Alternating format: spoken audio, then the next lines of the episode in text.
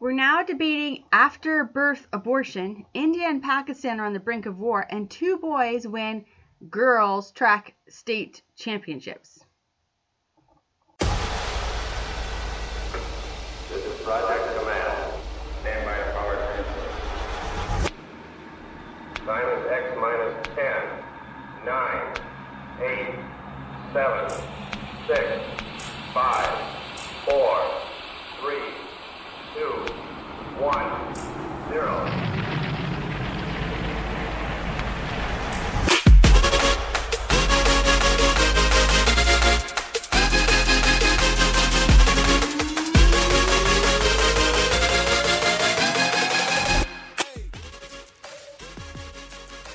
Well, like I said, we're going to be talking about abortion, war, and trans in sports. But first, you're probably thinking, hey, we're in Canada and there was kind of a huge story last night.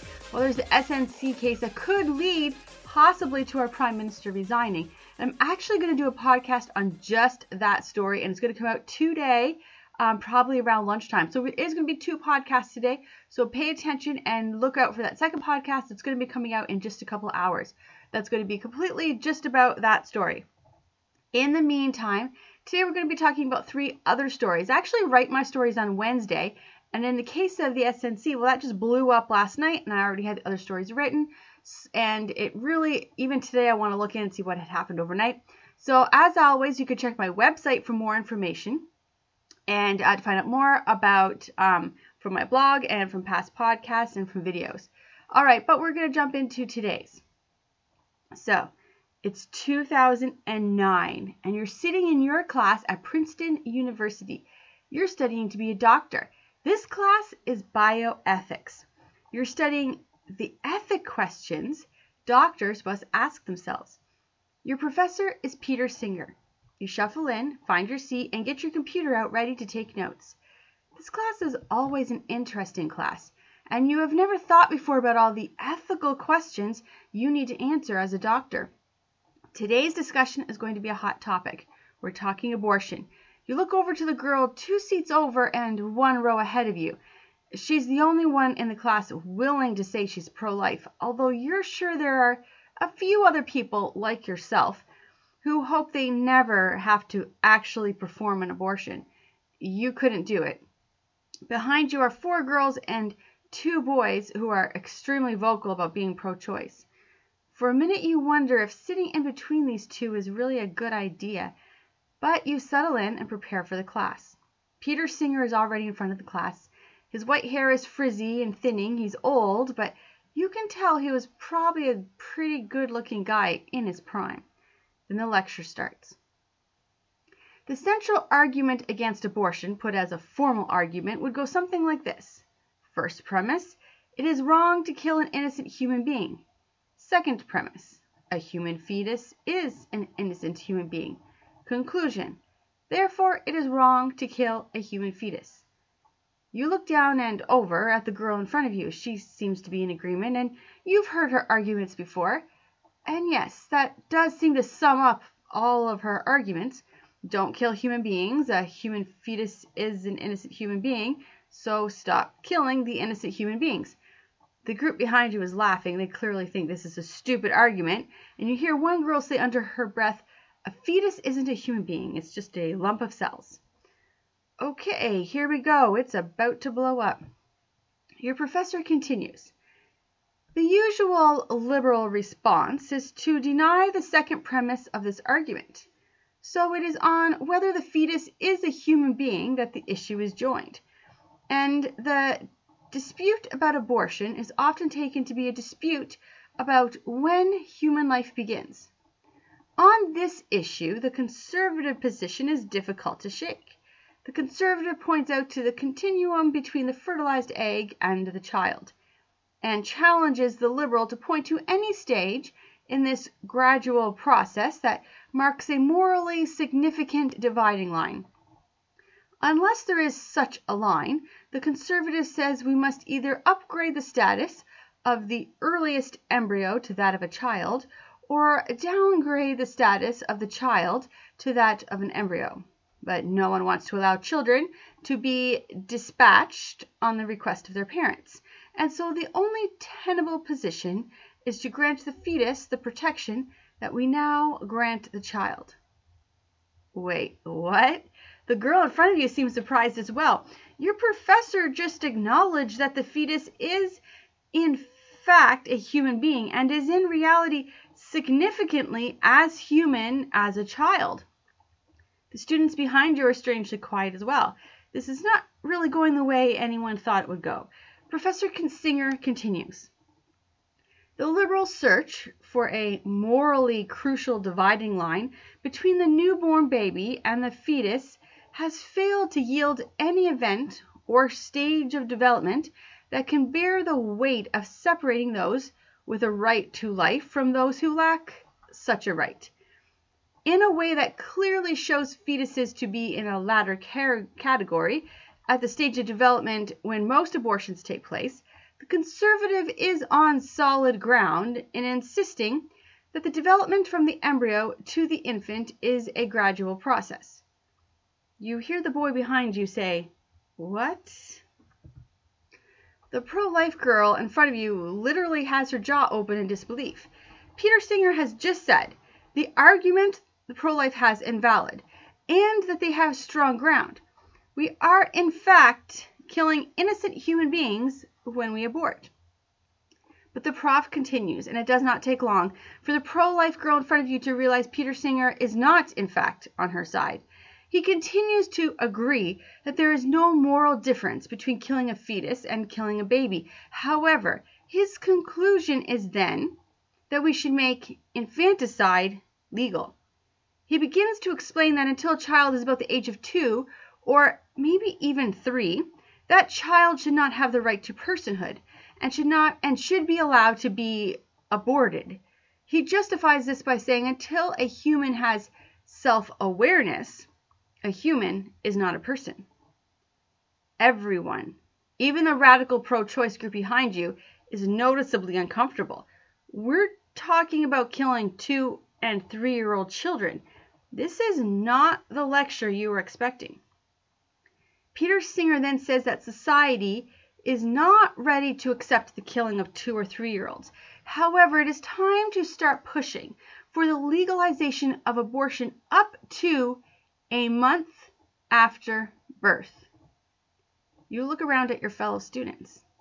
In 10 years, these will be the doctors making choices about abortion.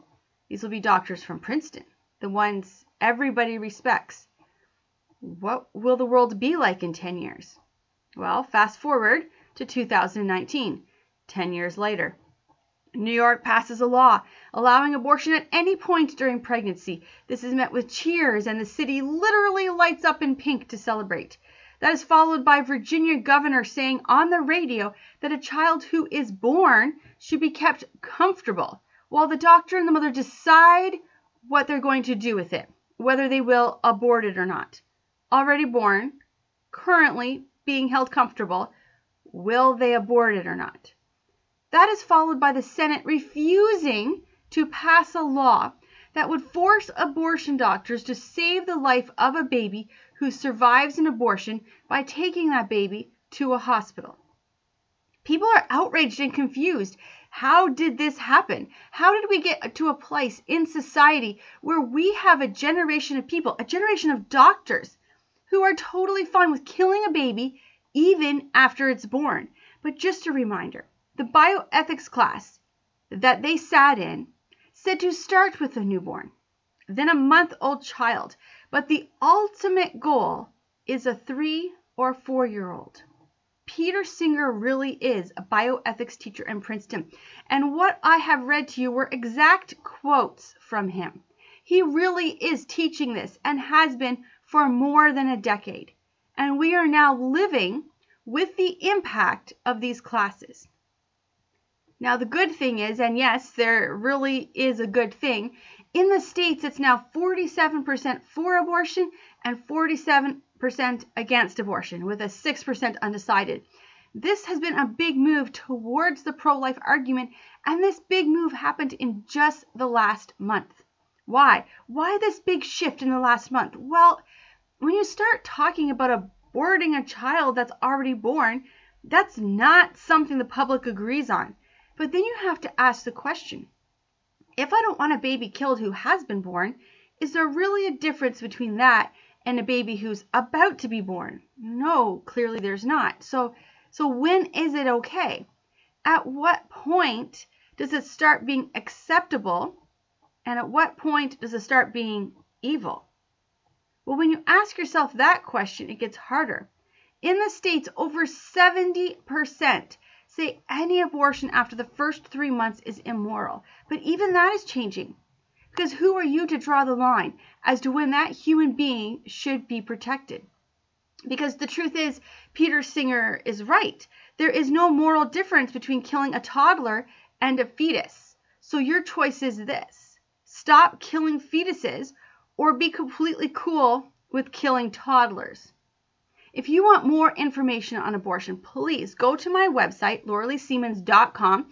Check out my video series. So go on the video link, and then on the video link under series, click on the abortion debate. You can click on these videos, and each of these videos answers a question or a statement pro choice people have about the pro life argument. Study those videos and prepare yourself so that you can stand for life.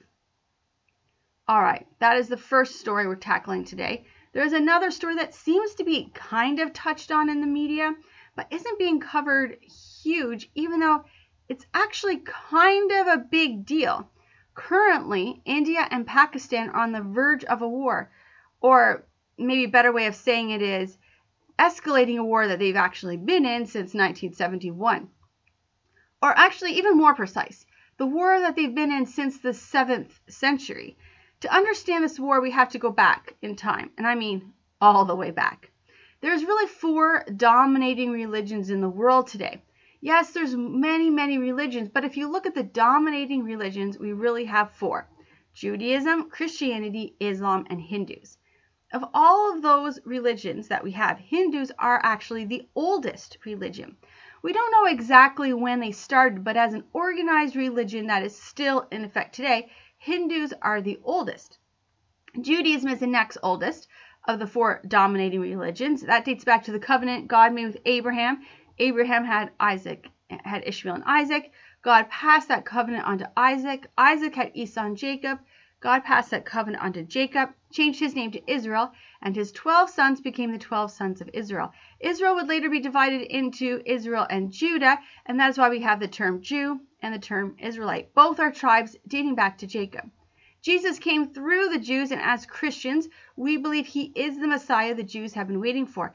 Jesus is the Christ. Christ literally means saving one. And after Jesus died and rose again, his followers began to spread his message of salvation. They were called little Christs, which is translated Christians. Islam came many years later, about 600 years after Christianity was created. Muhammad and his followers came to Medina and tried to convert Jews and Christians. When they refused, they took them by force, making them convert, pay a tax, or die. This is actually from teaching in the Quran chapter 9, verse 29, and I'll read that for you. It says, Until they pay the jizya, that's the tax, with willing submission and feel themselves subdued. But while we are all know at least some of the history of Islam and Christianity, we don't know enough, but at least we know that there is a history. Most of us are not aware of the history of Hindus and Islam. India was very rich at the time of Muhammad, and he had his eyes set on them. In the Sunnah, it says in um, 125, 5177, apparently there's a lot of verses in that one, um, and I'm quoting here, two groups of my ummah, and that is the Muslims, whom Allah will free from the fire, the group that invades India, and the group that will be with Jesus. Now, if you are shocked by hearing Jesus, don't be. As you study Islam, you find out Jesus is actually a main character in Islam. But they believe he was a prophet. They believe he did not claim to be God and he did not rise again. He will come back at some point and he will fight for Allah. This, of course, is according to the Quran, not actual truth. And then he will kill all the Christians who have corrupted his message. And the literal wording for this in the Quran is that he will break the cross. And that's why you hear ISIS using this term that they are going to break the cross. It comes from this um, part of the Quran where they talk about Jesus returning to kill all the Christians. Jesus will also then kill all the pigs on the whole earth. That's just a side note. And then lastly, he will kill all the Jews. So, when you see Jesus in the Quran, this is not the Jesus Christians serve at all. This is a made up version by Muhammad. Anyway, what we can see in this passage is also about India. Islam has its sights set on India from all the way back to the beginning uh, of Islam. Now, some people will say that this verse in the Sunnah is not one that Muslims trust. However, it is called Hasan, and that means good evidence. It is labeled as a true Islamic teaching in Islamic um, world. So this verse is used um, and is accepted by the Sunni and the Shia. And the term that they use here, I know I'm not going to pronounce this right because I'm horrible at pronouncing anything Arabic, Gaza e Hind. And I'm going to put that word in the show notes so that you can see it. And to get an idea of how Islamists think about India, take this term and put it into Twitter, a Twitter search or a YouTube search. Some seriously disgusting racist things show up. I had no idea how racist they were towards people from India until I looked this up. And I have no idea how Twitter lets it stay up. Anyway, so back to history. In the 7th century, Islam invaded India and killed tons of people. Temples were destroyed, people were taken into slavery, and so those who were allowed to live, they had to pay a tax or convert because you have to pay tax, convert, or be killed. This lasted from the 7th century until the year 1759. So for seven for 1752 years, 1752 years, India was ruled by different forms of Islamic rulers. And during this time, uh, up to 800 million Hindus were killed by Islamists. It was during this time that Sikhism was created by this guy named Guru, Guru Nanak. Also, once again, I'm not great with Middle Eastern names, so I didn't pronounce that right. But anyway, this guy Guru Nanak, he merged Hinduism and Islam into a religion. So this religion believed in one God, which would kind of um, helped with keeping Islam's, Islamists from killing them. But that God was really mystical, and our existence is more like a dream. So that part of it is more like Hinduism. So if you're ever like looking at Sikhs and trying to figure out are they Muslim or are they Hindu, they're both. They kind of took Hinduism and Islam and kind of merged it into one religion during the time when India was being controlled by Islam. So once India had reestablished itself as a free country um, practicing Hinduism, Pakistan at that point became a separate country and that is where Islam continued to rule. However, Kashmir is divided. So half belongs to India and is Hindu, and the other half belongs to Pakistan and is Islamic. It's not a great place to live in Kashmir. They've been at war for like forever. So now, before we delve into this week's news, we have to look at just one more thing. We have to understand before you can look at this week's news. Islamic teaching teaches that there will be four great wars with India and then, after the Fourth War, India will be once and for all Islamic. Once India is conquered, the next thing to be conquered will be Rome, and after that will be Jerusalem. So Islamists who follow this prophecy are actually praying for war with India because they have already there's already been three great wars. So if there's just one more war, that is the fourth and final one. And according to this prophecy, once India is conquered, the next would be Rome, and of course, the ultimate goal for every Muslim, Jerusalem. Okay, so what happened this week? Well, 12 days ago, an Islamic terrorist group called Jaish-e Mohammed attacked India, and a suicide bomber killed 40 Indian soldiers. There was also a suicide attack by the same group in Iran. So this terrorist group, Jaish-e Mohammed, uh, had two pretty major um, suicide terrorist attacks uh, within the last two weeks. And if you're thinking, wait, why didn't we hear about that in the news? Probably because there's so many Islamic terrorist attacks that happen all the time that the news just won't cover all of them. Because if they did, we might not believe that it's a, you know, religion of peace. Anyway, there was also, um, so both of these attacks were very, very large attacks. And this group, Jaish-e-Mohammed, is supported financially by the Pakistan government. And also, by the way, through back channels, our Canadian government supports this group because Islamic charities here in Canada that receive federal funding are also financial backers of this terrorist group.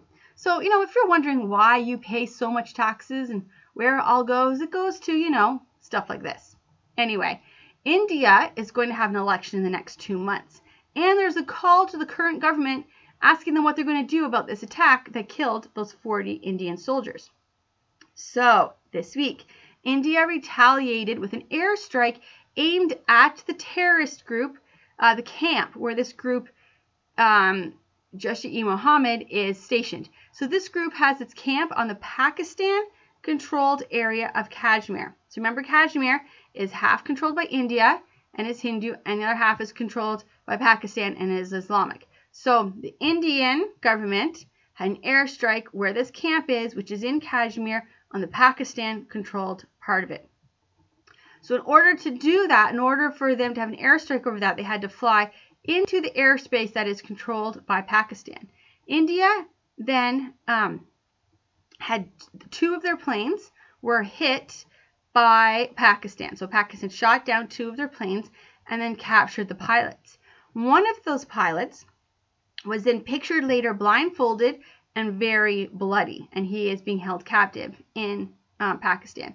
So India has said it will retaliate against Pakistan for shooting down its planes and for taking its pilots captives. So, quick sum up here uh, Islam and Hindus, they've been fighting since the beginning. India was controlled for a long time by Muslims. They fought back, got their own freedom. Pakistan then became separate from India and is completely um, Muslim, whereas India is mostly Hindu. Then there's the one area, Kashmir, which is divided in half. Half is controlled by India, half is controlled by Pakistan. The Pakistan side has an Islamic terrorist group which had two major attacks, one in Iran and one in India. India is having an election. So the people said, hey, India government, if we're going to vote for you, you need to do something about the terrorists that killed 40 of our soldiers. So India sent a plane over um, to hit the camp where the terrorists are. But in order to do that, they had to fly into Pakistan um, controlled area of Kashmir. Pakistan then shot down two of the Indian planes and took their pilots. India is really mad about that and says that they're going to retaliate. And also, just for another important information, India and Pakistan both have nuclear weapons. So, you know, that's a little bit concerning.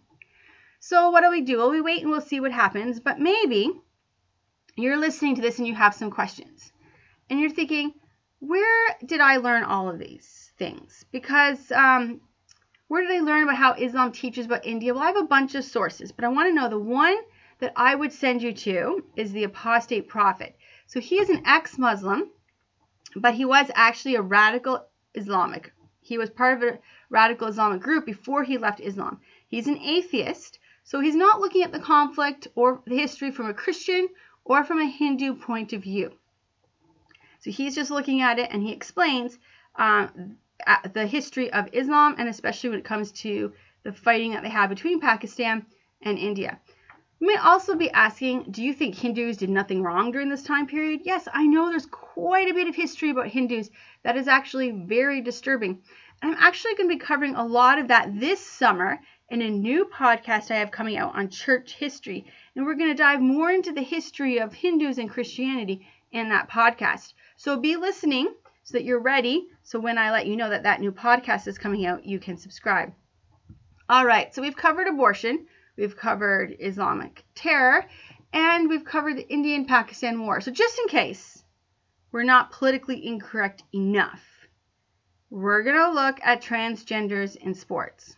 So figure why not make the whole podcast something that's going to make everybody hate me? All right, so transgender high school sophomores, uh, Terry and Andrea, they came in first and second place in the 100 meter race at the state open finals in June 4th. So, boys, because regardless of how they feel about themselves, they are in fact boys, raced against girls and won. Now, that should not shock anyone because, newsflash, boys are bigger and faster than girls.